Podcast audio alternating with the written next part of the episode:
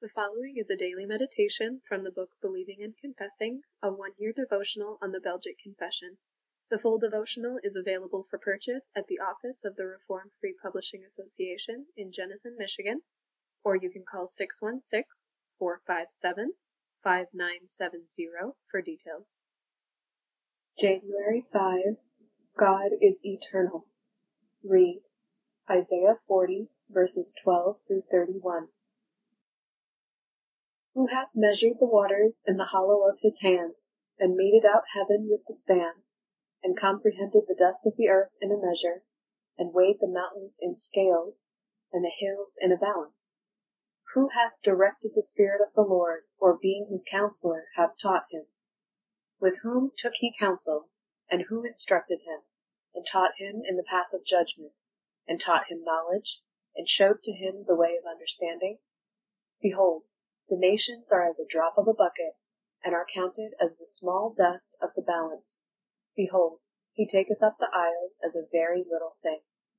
And Lebanon is not sufficient to burn, nor the beasts thereof sufficient for a burnt offering.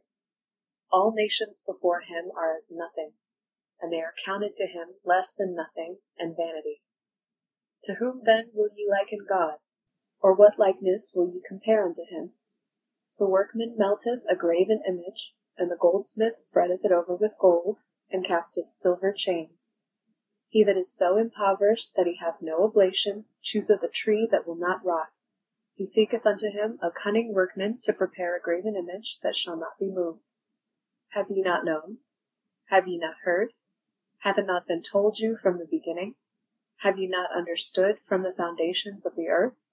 It is he that sitteth upon the circle of the earth and the inhabitants thereof are as grasshoppers, that stretcheth out the heavens as a curtain, and spreadeth them out as a tent to dwell in, that bringeth the princes to nothing, he maketh the judges of the earth as vanity. Yea, they shall not be planted, yea, they shall not be sown, yea, their stock shall not take root in the earth, and he shall also blow upon them, and they shall wither, and the whirlwind shall take them away as stubble. To whom then will ye liken me, or shall I be equal? saith the Holy One. Lift up your eyes on high, and behold who hath created these things, that bringeth out their host by number. He calleth them all by names by the greatness of his might, for that he is strong in power, not one faileth.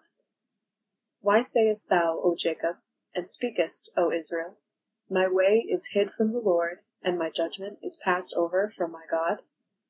Hast thou not known? Hast thou not heard? That the everlasting God, the Lord, the Creator of the ends of the earth, fainteth not, neither is weary. There is no searching of his understanding. He giveth power to the faint, and to them that have no might he increaseth strength. Even the youths shall faint and be weary, and the young men shall utterly fall. But they that wait upon the Lord shall renew their strength. They shall mount up with wings as eagles. They shall run and not be weary, and they shall walk and not faint. When I attended grammar school, my teacher tried to teach us the difference between time and eternity. She drew a circle on the blackboard and said that the circle represented eternity because the line that composed the circle was without beginning and without end. But when she explained time, she drew two lines through the line that made a circle and said, This is time for the arc has a beginning and an end. I didn't like the illustration very much when she used it, and I like it still less now. Time is not a segment of eternity. Eternity is fundamentally different from time. It is true that eternity is without beginning and without end, while time has a beginning and an end. But God is the creator of time and is not bound by time. We are creatures of time who cannot escape from it. God, the Eternal One, is changeless, while we, creatures of time, change. Time, like an ever rolling stream, bears all its sons away, or so we sing in Psalm 90. Or, to quote an old poet, Change and decay in all around I see. O thou who changest not, abide with me. We cannot comprehend eternity, for we are too bound by the chains of time. We cannot conceive of someone who has no beginning and no end. But the wonder of salvation for us is that we shall be given an inheritance in heaven that is truly everlasting. It has no end, although it does have a beginning. We tend to confuse eternal and everlasting, but this is a mistake. Only God is eternal. Our life in heaven is everlasting. God created time, and God is the sovereign ruler of time. God controls time sovereignly, and so controls all that happens in time. Although the scriptures say that in heaven time shall be no more, this does not mean that we become eternal. Eternal is an attribute of God that we shall never possess. God's eternity makes him so much different from the creature that he is worthy of all our praise.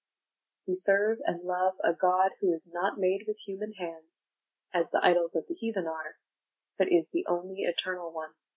He alone must be worshipped and served. Thank you for listening to this episode of the Hope PR Ministry podcast. We are a part of the Protestant Reformed Churches in America, and we are located in West Michigan. Our goal is to spread our distinctive Reformed beliefs. If you have any questions or feedback, please feel free to reach out to us at hoperwc at gmail.com and visit our website at hopeprchurch.org if you would like to learn more about our beliefs. You can also worship with us every Sunday at 9 a.m. and 5 p.m.